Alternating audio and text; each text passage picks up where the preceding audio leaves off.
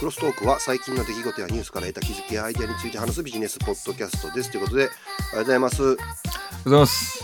相変わらず頭髪が暴発してますけども そうですね、今日、今朝はそうですね。爆発的な頭してはいということで今日はですね2月10日収録してるんですけども。うん。今日僕の誕生日ですあ、マジですか？はい え、全然知らんかった。おめでとうございます。はいニットの日ですあのあ童貞を殺すニットのニットの日ですあ、そうなんですね。はいへえ。で今ちょうど甥っ子がですねうん。誕生日プレゼント持ってきてくれましたわあら、本当に、うんよかったですね。ゴルフクラブ。惜しいゴルフボールでしたああ、もう打たれへんやん、そんなんなくしたらあれ。うんしかもええやつであれ多分高いやつや確かはいなんか、甥っ子の描いた絵とかが印刷されてるとか、そんなんですか？いや甥っ子は言うてももう中3とかやからさ、あそうなんですね。でかすぎますね。うん。はい。えー今年はじゃあ、どうなんですか？めでたい日ですよ。え今年？今年はなんかいろいろ動きそうですよね、え、いく、いくつになるるんですか ?52 歳本当に？はい、あ、そうなんですね。えーこんな落ち着いてない52歳って。うん、俺が一番思ってるわ 30歳ぐらいの時もさ大人って30ってこんなんなんてうん。すぐ思ったけどさ、うん。50になってもこんなんないなって、うん。変わってないですね、それで言うとね。うん、で50うんいや40ぐらいの時かなあよう考えたらさ自分って40歳初めてやしさ世の中の全ての人が40歳を2回も3回もやる人いねへんやんかうんうん全ての人がその年齢を初めて経験するわけでうん。うん。そういう当たり前のことが分かるのが40ぐらいっていうねなんか人間って面白いですね、なるほど。ごうん。なんか、おめでとうございます。ありがとうございます。で も52にもなったら誕生日とかってどうなんですかね。自分自身も誕生日、もうすげえ飽きてるんですけど、みたいな。はい、いや別に俺も祝ってほしくはないですけどね。祝ってくれるからまあそういうのがあるのはありがたいまあ、そう、ありがたいというだけですね。うん。確かにね。なんか、逆にね。娘さんが祝ってくれるでしょ。うん、まあまあそうですけれども、お父さんのはい。そういうのもですけど、こう、感謝を伝える日なのかもしれないですね。うん、みんながいて、みたいなね。ああそうですねそんなこともないか。うん、まあいいや。はい。ということで、はい1本目は、うん。Google のあれジェミニなんかサービスインして有料になりましたけどバートじゃなくなってジェミニになってなりましたね。そう、あそう入れ替えになって、ウルトラがね、発表されてから、うんうんで、ジェミニ、バードがジェミニ。で、デュエット AI もジェミニああ全部そうですよね。全部ジェミニ、全部、うんマイクロソフトが全部コパイロットにしたから、こっちも分かりやすくしたろうっていうことで全部ジェミニになったんですかね。うん。い申し込んだあれや、まだ使ってないですね。もうなんか先行してる人たちを見ると、なんかすげえすげえっていう、なんですかね、驚きプロ系の人たちは言ってるけど、逆になんか技術界隈の人たちはあんま変わらんとか、うん何がすごいか分からんみたいなこと言ってる人もいるんで、まあ大したことないんでしょうね。し、あれできないんじゃないですか？あの、インタープリタみたいなのは使えないですよね。うなん結局だからそこが良くなっても仕事がに何の影響があるのっていうのは変わんないレベルの凄さしかまあ変わったとしてもですね、うんないんでそんなテキストが良くなったからって何が変わんねんっていうレベルですよね。っていうふうに見てるから結局そこまで騒ぐ必要もないところかなみたいな、どうん。であれ各、えーっと LLM の性能を見るのにこれが一番やりやすいあ分かりやすいみたいなテストがあってそれがね面白かったですね他の人の投稿でかけっこの順位を考えさせるテスト。かけっこの順位？うん。10位の人を抜いたら、うんあなたの順位は何位ですか？みたいな。何番ですか？みたいな。うんうん走ってますと。目の前に10番の人がいますと。うんうん10番の人を抜きました。さてあなたの番号は何番ですか？っていうのをやると、それをね、ジェミニとクラウデと、えっと、GPT-4 に試してる人がいましたけども、GPT-4 だけが何回やっても正解です。っていうので GPT-4 でいいじゃんって言ってましたけどね。正解は10位なんですよね。10位の人にいたら10位になるじゃないですか。うんうんうんでも他のはそれがわかんないんですああよ。9位ジェミニと答えたりあ、そうそうそうそう、11位って答えてある。クラうんクラウデが一番ちょっと分かってなかったですね。へえあとなんか特徴で出てたのは、流暢にハルシネーションつくって言ってますね。未だに、ゼミには。うん、なんか新しい、えっ、と、なんとか社が出した、なんとか AI って新しいのが出ましたけども、それの特徴を答えてくださいみたいな、架空の会社と AI のチャットボットの名前出して渡したら、GPT-4 とかないみたいなことを言ってたけど、ジェミニは流暢にあるかのようにこう、ハルシネーションやっぱ出てて、うん、なんかどっちを取ったんだろうみたいな、こう、ハルシネーション出てても答えるように、そういう制度にしたのかなんかわからんけど、そんな言うほど良くないんじゃないかみたいなのを言ってる人もいますし、うん。でもこういうのも比べてるのもね、結局有料版のジェミニを使ってるのかどうかとかもわかんないし、自分でやってみないと、とか何回もテストしてみないとわかんないですけれどもそうです。ね。まあだから、1ヶ月ぐらいはちょっと申し込んで、うん触ってみようかなと思ってるんですけどね。うんうんでもいずれにしても、そこが業務改革とか、こう改善性とか生産性に影響するかっつうと、なんかビビたる係数に今なってきてるんで、うん全体のね、フローから考えて、他のツールとか回してどうするかの方が影響あるんで、まあ、捨ておいてるかなみたいな感じですね、うん僕は。うん。だからまあ今週ちょっと試してみて、来週、あの、喋れるようやったら喋ってみます。あ、お願いします。うんあの、仙台公演のフィードバックっていうか、あの、みんなの感想が返ってきて、はい。あ、俺まだ見てない。はい。あ、高橋さんの名前出てましたよ。悪口書かれてた。うんいけてるって書いてました。うん あとはなんかこう、こっちが言ってるその、チャット GPT に対するコンセプト的な捉え方の話で、うん。ね名称をこう、いろいろ出しましたけれども、それの中で何が受けたのかとか、一番しっくりきたのかとかが分かりましたし、まあなかなかすごいいいフィードバックをいただきましたね。あ、ちゃんとほんまや。みんな、え、これ、ちゃんとエクセルになってる表？そうなんですよ。後でこれを全部ぶっ込んでね、インタープリターで 分析しようとは思いますけれども。はいはいはい。はなるほどね。はい。まあ、薄い感想の方から、熱い感想の方まで。熱い感想の方までいらっしゃいます。おーということで、うん。まあまあ、ジェミにもいいですけれども、LLM のね、他のツールに転用されるみたいなところは、あれですが、まあ単なるもうテキストだけだったら、ね、業務への影響っていうのは、あれかなと思っておりますね。そうですね。うん。じゃあちょっと AI 関連いいですか？そこで今ね、出てるのはやっぱりチップの重要性ですよね。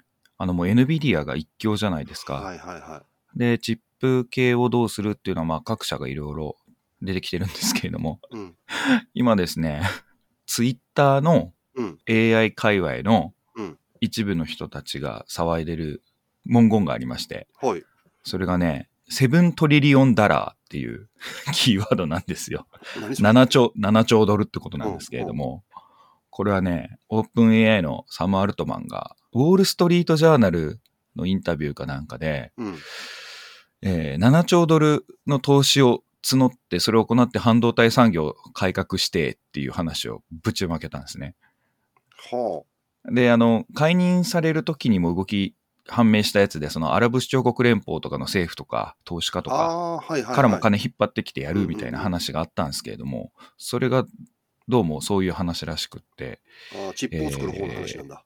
うんうんで、7兆ドル欲しいっつって、今言ってるらしくって、7兆ドル？みたいになって、今、その界隈が、セブンダラートリリオンっていう言葉を使って、セブンダラートリリオン is all, ん？ん？all you need なんとかみたいな、はいはいはい論文のあのタイトルとくっつけたりとか、それをもじってなんかするとかあったりとか、それを話題にしてるんですけれども、7兆ドルって、NVIDIA がね、今1.7兆ドルなんですよ、時価総額。ほうほうほあだから NVIDIA 何個分やねんみたいな話で、他の会社 とかいろいろね、TSMC とかもはトリリオンいってないですから、う。うん。とか、そんなやつをね、な何社集めたらその金額になるんだ、みたいなのが騒がれてたりとか。え、今今、知ってますね円150円ぐらいからかける。1050億、え、1050兆か。日本の国家予算の約10年分です、今の。一般会計予算の。え、そそれは1兆ドルですよね。150だったら。な、そうそう7しないといけないです。あ、7, 7兆ドルでしょ？を150円にそっかそっかそっかかけたら1050だ。1050やから、あはいはいはい1050兆円ってことは、一般会計の 10年分です、およそ。はい。やばいっす。言ってることがやばいっすね。ん。集まるかもしんないけど。そんでも、やっぱそれぐらいいるんやな。あのチップ業界一からなんとかしようとう思ったら。ん。ああ、そうなんでしょうね。まあ、うんちっちゃな会社を作るのはできるでしょうけれども、そういう計画ってことはよっぽどでかい何かがあるんでしょうね。うん電力もやってるし、チップもやってるしっていうので、とにかく自分のところで賄う方向なんですね、そしたら。全部。うん。なんでしょうね。うん NVIDIA AI チップ市場の今約8割ですからね、シェアが。うんで、1.7兆ドルの時価し、時価総額でしょ、うんうん、だから、相当なんかひっくり返すあれが。まあ、それぐらいないとでもエンジニアとかも来ないでしょうね。うんっていうのもあるし、何を考えてるのかわかんないですけど、そういうことを発言して、今、その界隈はですね、お祭りしてますね。なるほど。オープン AI 自体もこの間、なんだっけ、20億ドル売り上げがあるっていうのが表出てましたし、この間って今週の話ですけれども、まあまあ、こっち業界はやっぱり賑わすんでしょうね。うんうん。そのオープン AI がうん。デバイスを直接操作してタスクを自動化するソフトウェアを開発中とうん、うん、うん、うん、うん。いうことで、完全にエージェント化される。うん、うん、うん、うん。まあ、たあ、だ、やっぱ、うん組み込んでくるんだ。はい、はい。やっぱり懸念されるのは、セキュリティの問題、勝手にデバイスが動くとかっていうのは恐ろしいことなので、うん、うん。あのテストをする。るために、うん。ユーザーを今集めようとしてるみたいな話でしたね、ニュースでは。そういうことに同意してくれれる人。うん。いや、同意するでしょう。するする。うん、でもね、本当これやっといてっていうので勝手に最適なアプリが動いて、うん。うん結果だけほもらえるっていうのはありがたいのはありがたいですけどね。うん。ここでは話したんかしてないか、ちょっと覚えてないですけれども、ほら、我々のセミナーの中にも一部それを入れてるじゃないですか。うんこの間の仙台で行ったやつでも、Mac の画面で、うんうんえっと、LLM で文字入力したら、うんあの、Google のね、ワードを開いて、で、ポエムを勝手に書くみたいな。うんうんあの技術はね、もう去年、もう公開されてましたからね。うんうんそれ組み込んできて、チャット GPT とかで動くとかだったら最高ですね。コパイロットとかね。だったらね、定期的に何日になったら、このファイルを開いて、請求書を印刷して、うんうんうんうん。で、必要なところに送るってやってくれるたらそれでいいし、うんうんうん、なんだっけ、あの、ザピエルやったっけ？なんか、あ、ザピ、はいはいはい。あれで連携して、はい、連携してやることできますよね、いろいろ。あの、クラウドとかのサービスはですね、うん PC のあのマウスポインターとかは動かさないですけれども、うんうんうんはい。そうですね。そういうことも全部そのやってもらえるんであれば、本当にうんうんいろんな作業、ルーティン化の作業は自動化全部できますね。うん。ああいうザピアみたいなツールっていうか、クラウドサービスっていうのは結構いろいろあるんですよ。うん。まあ、あの、連携させて処理させるみたいなやつ。で、PC 自体を動かすのって、RPA つって、ああありますからねうんう。ん。あれが LLM 化して全部つながるんだったらめちゃ楽って話で、うんそれこそ、そういうのを組んでしまえば、っていうか、まあ、PC 買えば、一人でね、何人も、なんか何人分も作業できるってことですね。うんうんもうめちゃくちゃいいですよ。早くやってほしい。うんうんだこういう今うん作業いろいろ我々もそのコンテンツ作ったりとかやってるけど、うん、あれの作業の手順さえもう決まってしまえばもうあとはうん。勝手にやってもらえる世界がすぐそこに来るってことですもんね。うん。し、まあ、決まらなくても自分で考えてやって、作り出させるとか。か。結果だけ言えば、言うてもいいんか、こういうの作るはい。で、自分でチェックもできるし、うん楽ですね。今、GPT 動かしてるときね、まあ他の作業別ウィンドウでマルチタスクだからできるけど、うんそういう感じですよね。PC ごとも操作してもらうんだから、うんうんうん別 PC 買っちゃって 置いとくか、自分の PC 内部に仮想 PC ね、組んどいてうんうんやるとかで、何人分も一人で作業できるってことですね。並行して。まあ俺もそんなに数多くないとはいえ、毎月ね、請求書出したりしてるから、それも勝手にやってもらえるのは結構助かるんですよ。たまに、あ、忘れてたってあるから。ああ、そうですね。うん簡単な業務とか、雑務みたいなの今、ほら、外出しでアウトソースでそこだけ受けるとかって安くで結構あるじゃないですか。うんうんうんまあ、ああいうところとか楽になるかもしれないし、そういうツールをうまく使わないところは、そういう業務を請け負うアウトソーシング会社がうまく使うようになれば、うん今までのキャパシティがバンバン伸びるってわけですよね。うんうん。すごいいいと思いますね。早くやってほしい。まあ、ソースコードとかもね、うん基礎技術あるから全然いけるでしょうね。技術的にはできんねんけど、さっき言ったセキュリティの問題がいろいろあるっていう感じかな。うーん。まあ、RPA とかでも普通に渡してるんで、うん何がセキュリティになるかが僕はちょっとわかんないですね。はこれが。もう、だってそう、ね、デバイスを操作することはやらせてたりするんで、うん企業導入とかでもなんか怖いことがあるのかな。うん。まあちょっとあるんでしょうね。うんもうすげえ賢い方々がこれやってるから、楽しみですね。はい。じゃあ、私は、セキュリティやりましたよ。うん今週ね、読売新聞とかが報じてましたけれども、外務省のシステムに中国が侵入してましたっていう話。まあここれもね、どこから垂れ込みがあったのかわかんないですけど、この記事自体がね、ちょっとわかんないんですが、うん。読売新聞の多分この記事曰くだと、2020年、あ、前の話だからもう4年ぐらい前、うん。夏の話ですと。安倍政権の当時に、まあ、米政府から、あの、在外交換のネットワーク、中国に見られてるよって、アメリカ側から情報漏洩してんじゃないオタクみたいな感じの申し込みがあったらしいです、申し入れが。で、なんでそれが分かったのか、アメリカは分かったのかは教えてくれなかったらしいんですけれども、調べてみたらマジあったっていうやつで、ダダ漏れやった。なんかい、ダダ漏れやったみたいですね。いろいろと。っていう話が今発覚しましたみたいなのが今ニュースになってましたね。うんうんまあまあ、サイバー攻撃あるでしょうからね。でもこういうのって、今あれですよね。ほら、制空権とか、なんとか、あはいほら、そうですちょっとね、領空侵犯とかもチャラッとされたりとかってあるんですけど、こういうので喧嘩になったりとか、あれかな、こう、でも戦争になったりしないのかなと思いますけどね、そのうちね。ちょっと怖いですね。まあ、ただそういうので逆利用する場合もあったりするんでね。うん、あ、なるほど、なるほど。あもうバレてるの分かってて、偽物流すやつですね。偽物流すっていうのはいはいはいもあるから、はい。なるほどね。ね、うまいこと使ってればいいですけどね、日本が。そういうのまで考えて。これ気づいてたのか気づいてないのか、なんかわからんけど、まあねほんまに気づいてなくてダダ漏れやったらほんまただの間抜けですけどね。まあ当たり前のようにね、あるんやろうな、みたいな。うんただ、日本政府側はこれ認めてませんっていうのが読売のこの記事のああ、なるほど。締めくくりでしたけれども、うん、でも重大なサイバー攻撃を未然に防ぐ能動的サイバー防御の導入を目指しているが、通常国会での関連法案の提出見送られるという方針らしいですね。はいうんそれよりも裏金問題で大変やからできへんやろ、審議が。ねえ、ほんまやで。税制変えてくれてもいいんですよ、あれね。うんほんとね。お金使ってないから。20万円以下は領収書入れないとかしてくれたらいいね、全部。ね、してくれも、ほんとよ。そしたらね、全然あの、T ナンバー付きの経費使うやつとかもね、あれになりますしうん、楽ですね。うんまあまあ、そんな感じでございますね。はいこれがちょっと気になりました。はい。俺、全然ポケモン好きちゃうねんけど、でもこのニュース、あと思って、うん。AI がポケモンバトルをしたらどうなるか。ああ、なんかね、それ専門のね、LLM が作られて、はい。鍛えられてました。はい。ポケルモン。ポケ LLM オンって書いて、ポケルモンでしょポうんポケルモン。っていうのを開発してる人がアメリカのジョージア工科大学にいるらしくて。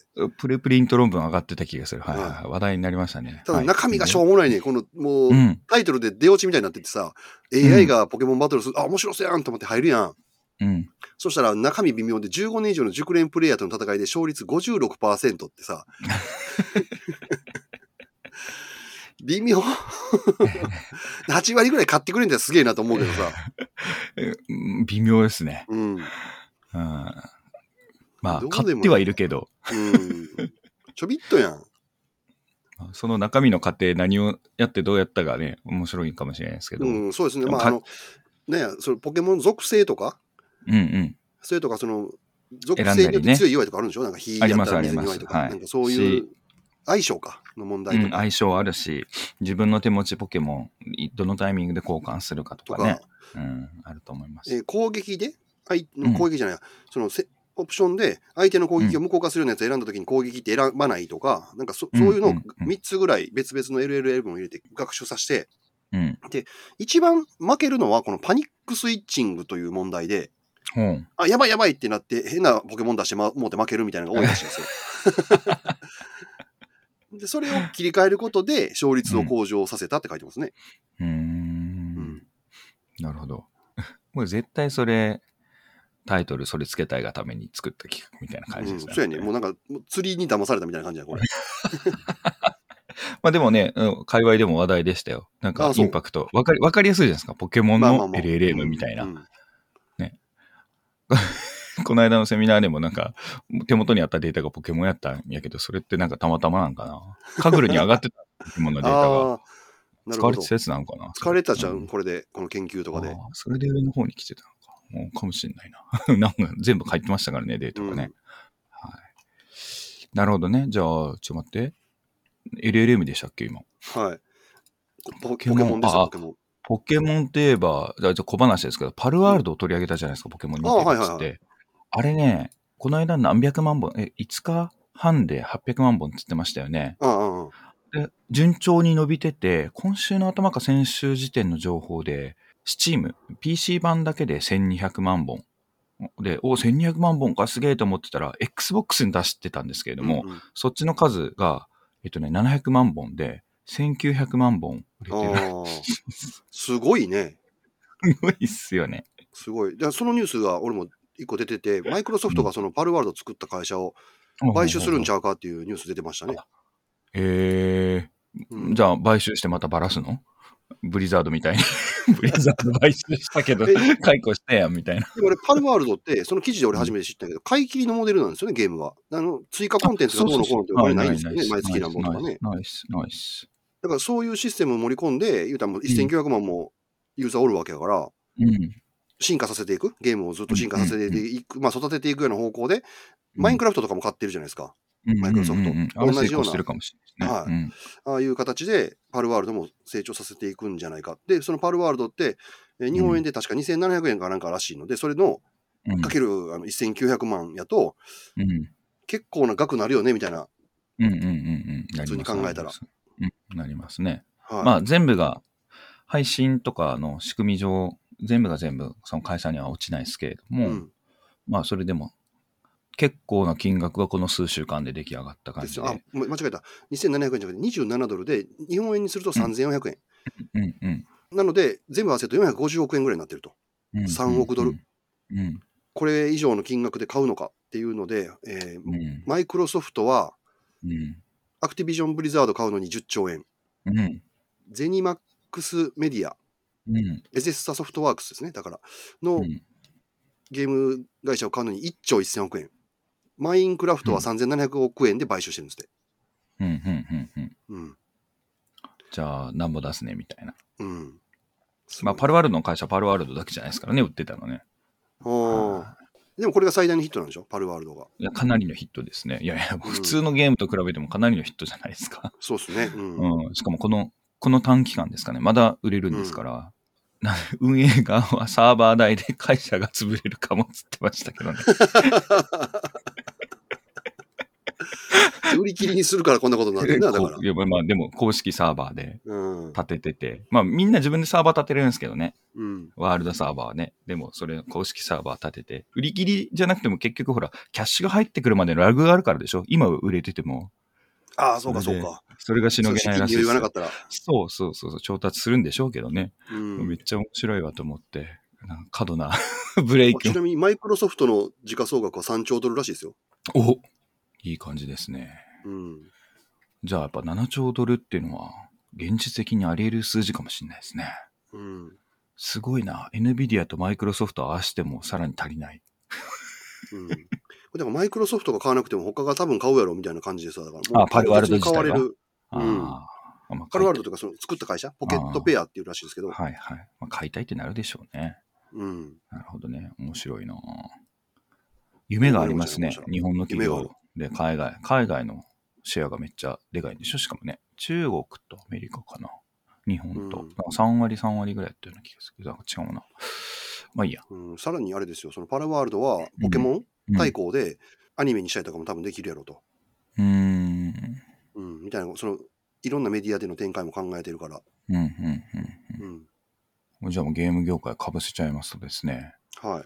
これも知らされる動きでしたが、ウォルト・ディズニーとですね、おエピックがですね、提携するっつって、2月8お日。ーこれは現地時間かな？2月7日だな。2月8日の日本時間で午前6時なんで、はいはいはい。だから、これの内容だとですね、長期的なプロジェクトとしてディズニー作品の物語や体験を広めるような斬新なゲームエンターテインメントユニバース世界ですね、ワールドを創出していくというふうに言ってますね。おー。15億ドル、まあ、2200億円以上か。のエピックゲームズの株式取得をしますと。言ってるそうで、まあ、規制当局の承認が間入るので、その手順に基づきながら進めていくとは言ってるんですけれども、まあ、フォートナイトね、何でしたっけ？フォートナイト内にゲーム作るやつとかすげえ売れてますもんね。UEFL か。ああいうのを使ってもうちょっとそこにワールドやろうっていう話でしょうかね。うん。それこそウォルト・ディズニーなんか先のポケットペアみたいなの買いそうやけどねああ、そうですね。買ってもいいのにうん。他と組んでやるんですねこれはねポケットペアの会社がそれを作れるかどうかがわかんないんじゃないですか。あーまあまあ、会社規模感がエピックとやっぱ全然違うし、エピックはその、アンリアルエンジンを持ってるじゃないですか。はいはい。だからそっちの方がいいっていう話ですね、うんだからね、コンテンツは彼らはディズニーを持ってるんで、うん、それをどう具現化するかで、その生成されたユニバースっていうか、VR の世界みたいなやつを、うん、どうやって維持運営していくかっていうノウハウだと、やっぱエピックの方が、あれなんでしょうね。ね。う。うん。んまあそっちの方がいいか考えると。まあ、開発チームもね、めっちゃ持ってるし、うん。っていう感じですわ。どんな風なのが出るかわからんけれども、これ逆になんか国内でこういうのってないのかなと思っちゃいますよね。うんないのかな？ジブリキャラクターとはいはい、スクエニが合体とかですかねみたいあただジブリってあれ日テレ噛んでるからね、な。あ、じゃあダメなんだ。うんうん。どこだろなのであの日本の映画ってなんとか制作委員会ってなってるじゃないですか、うんうんうんあれ委員会形式にしていろんな人ちょろちょろっとかませてってなってるけどその分権利関係がややこしいんですよね、はいはいはいはい。なるほどね。でもそれじゃないと進まないですよね。金が集まんないから、うん。うん、っていうと、そういう IP、要はキャラクターのそのコンテンツみたいなところ、うんありそうなのに、やっぱこういう組み合わせはやっぱないですね。うんやるんだったらなんかできるのかな無理な。まあでもあれじゃないもうちょっとしたらアニメスタジオみたいなのがバンバン買われるみたいなのが来るんじゃないですか？海外の。コンテンツ欲しいからサンリオとか？とかもそうやけどもうそんなんディズニーが買おうと思ったらもう一瞬で買えるでしょほんまは、うん、まあそうでしょうね。売る売らないの株式公開したらやばいんじゃないですか？そういうのって、うん。ああ、そういう会社なるほどね。なるほどね。うんうんあるかもしんない。まあ、ということで、これはすげえ大型な話で、はいどうなんねんって感じですね。まあ、ディズニー、うんスター・ウォーズとかもね、持ってますからね。うんうんうんそういうワールドとかも含めてなんかありそうですよね。ディズニーっつったらシン,、はいあのシンデレラとかああいう昔話だけじゃないですよね。うんうんうんうん、はい。最後の話なんですけど、マイクロソフトコパイロットを導入していろいろ使ってるんですが、まあ、主に今、俺、パワーポイントで使ってるんですけどうん、うんうん最初に使い出したときに、うんすげえめんどくさかった話していい？うんどうぞ。もともと最初、俺、パーソナルっていうプランを使ってて、はいはい、そうですね。はいで、申し込んだんですよ。うん。で、コパイロット、すぐにパンと、なんていうの、アイコンが表示されて使えるわけじゃなくて、なんかちょっとね、時間かかったんですよ、最初。うんうんうんうん。うんあれもうお金出したのになかなかいな、つって。うんうん。で、最初使い出した時すごい不安定で、これなどのようになってんやろうと思って、うん。で、菅君がビジネスでやってたじゃないですか。うんうんうんうんで、安定してるなと思ったから、じゃあうん。俺ビジネスにしようと思って、うん。うんビジネスに変えて、うん。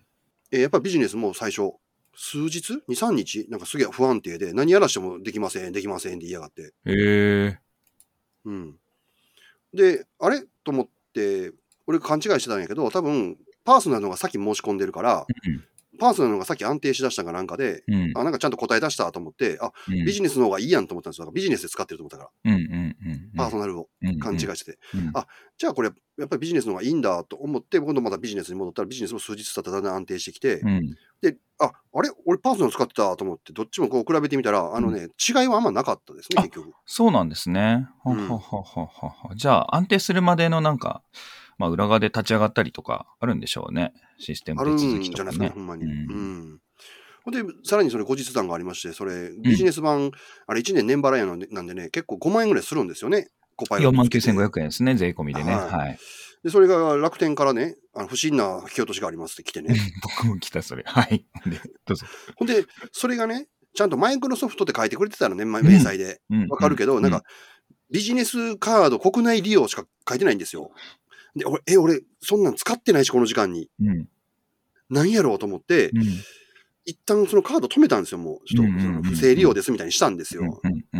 で、後から、あれちゃうかなと思って、うあの Windows のその管理画面行ったら、やっぱり案の定 Windows で、うんうわーこんなもん止めたらえらいことやんけって言ってもめんどくさいから、そのカード電話して、うんこれあの不正利用ちゃいましたんで、不正利用して止めてってやったやつを止めてくださいっていうわけのわからんね、もう、うんうんお願いしなあかんかったりとかっていうので、もう Windows やめとけよと、うん。しかもその、ビジネスアカウントやってんの、これ先週言ったか、うんあのアプリ版のコパイロット入られへんとかね、そのああ、そうそうそうそう。はいはいはい。うん今なんかで、できるようになりましたよ。あ、そうなん？うん。あの、組織、ロールアカウントって言うんですけど、それに切り替えできるようになったりとか、アプリになってますね。なりました、なりました。スマホのやつも？うん、うん。うーん、後でやってみよはい。ちょっとわかりづらいです。あのね、サインアウトうんを押し、押さないと、その切り替えの画面が出ないんで、う。ああ、もうそういうの。サインアウトしたくない、サインアウトじゃないじゃないですか、こっちがやりたいこと。うんで、も、い一手目がサインアウトなんですよ。なんやねん、それ。で、サインアウトせずに切り替えができるんですよ。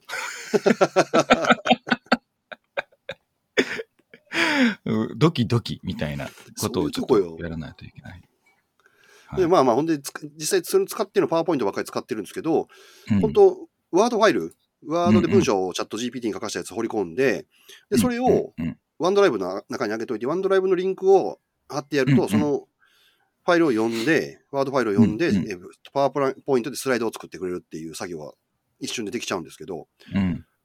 えっとね、作業を慣れたら、多分100枚作るのも、200枚作るのも、そんな時間かかんないですね。ね、そうですよね。うんうんうん。ただ、不満は、そこにうん。挿入されるやっぱ写真とかうんうんが、やっぱ少ない。種類が少ない、まだ、全然。ああ、なるほどね。はいはいはいはい。足りひんやつはもう一回、チャット GPT 戻って、こういうやつの絵描いてくれって書かして、また挿入するとかっていうのやってるんですけど、うんうんうんうんだから結構めんどくさくて、チャット GPT で絵描いたら、あの JPEG とかで書くわけじゃなくて、なんか変なファイル名で落としてくるんで、それがめんどくさい。あ、そうなんですか？うん。えー、なんで、なんなんやろな。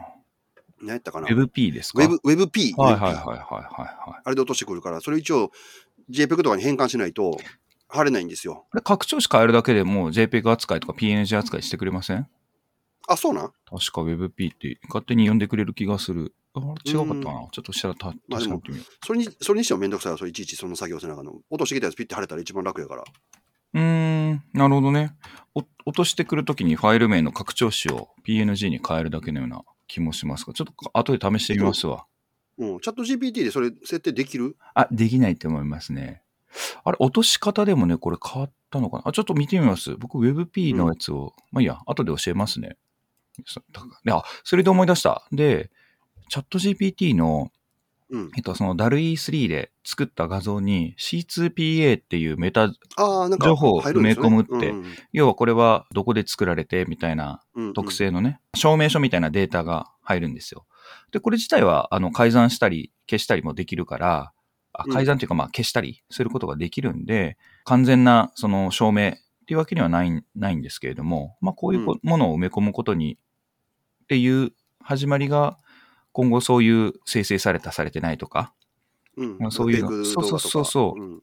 あれの、なんか抑止じゃないけど、まあ考える一本になるからやるみたいなんで、そういう C2PA という企画があるんで、そのメタデータを埋め込みますって言ってましたけれども、うんうん。おそらくそういう埋め込み環境みたいなのが整わない限り、マイクロソフトのそのパワーポイントが生成する絵って限られてくると思うんですよね。ああ。